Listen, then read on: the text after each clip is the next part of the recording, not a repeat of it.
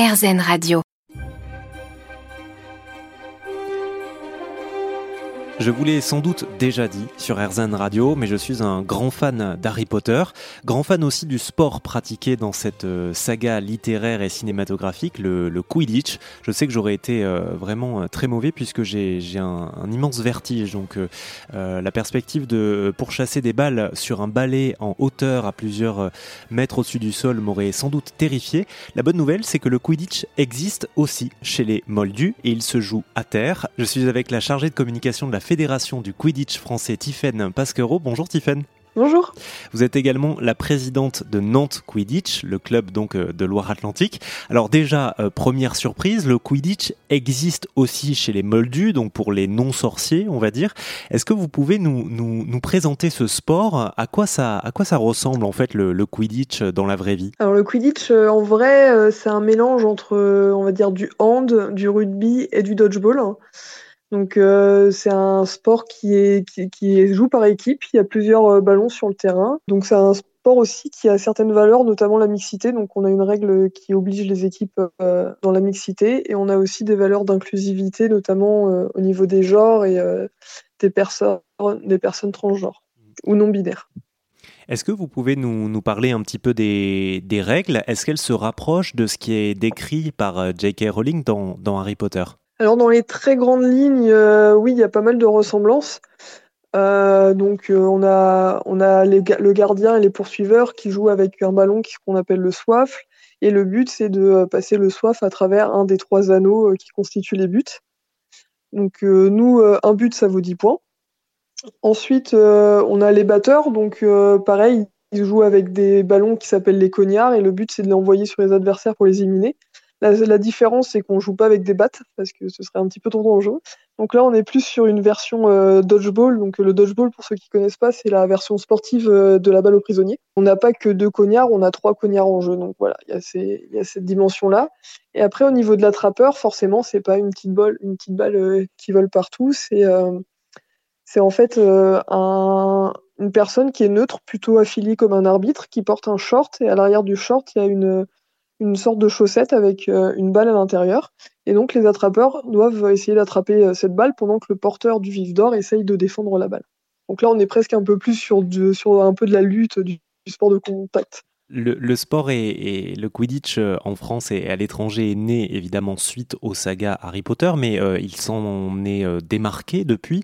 Aujourd'hui, vous, vous essayez de faire vivre ce sport en tant que discipline à part entière, puisque vous avez une fédération, il y a plusieurs équipes en France.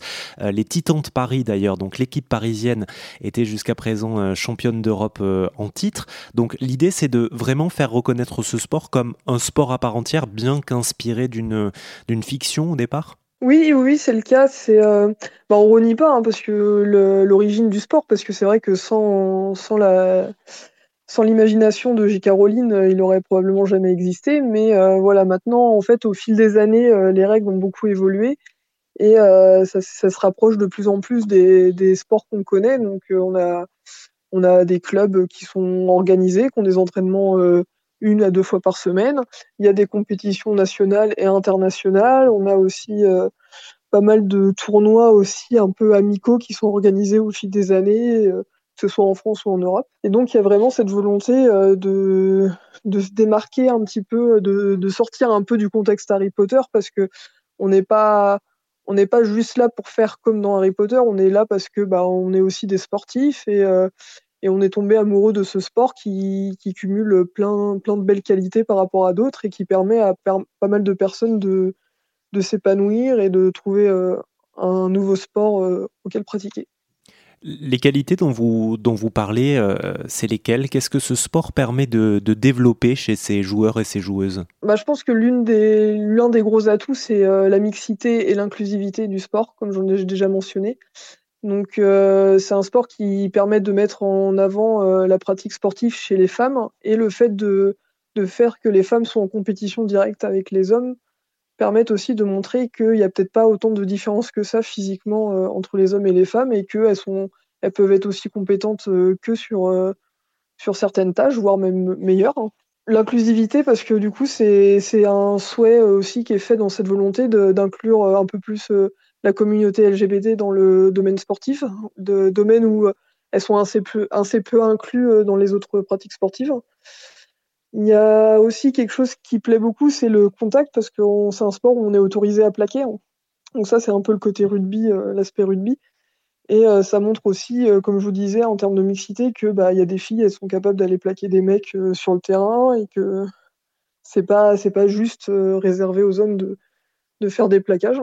C'est toute, je dirais, toute une communauté aussi parce que bah, forcément c'est une pratique qui est très confidentielle. Il y a, on est à peu près un peu plus de 300 pratiquants en, France. Après, il y a des pays où c'est beaucoup plus développé, bien sûr mais c'est une pratique qui est très confidentielle, donc euh, on connaît facilement les, autres personnes des autres clubs en France et euh, ça crée une petite communauté euh, qui, est, qui, est, quand même assez soudée avec, avec une très bonne ambiance, etc. C'est toujours, c'est toujours un plaisir d'aller en compétition pour l'aspect compétitif, mais aussi pour revoir les copains des autres équipes et il y a toujours cette, cette ambiance un petit peu on va dire amical, fun, etc. et décomplexé. Hein. Si on devait euh, donner euh, deux ou trois qualités d'un bon joueur de Quidditch ou d'une bonne joueuse de Quidditch, euh, ce serait lesquelles?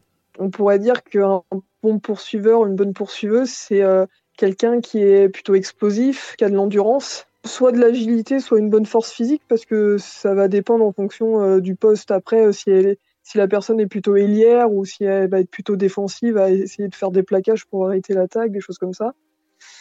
Après, au niveau des batteurs, euh, c'est il faut un grand esprit tactique. Hein, pour, euh, c'est vraiment une dimension très tactique du jeu.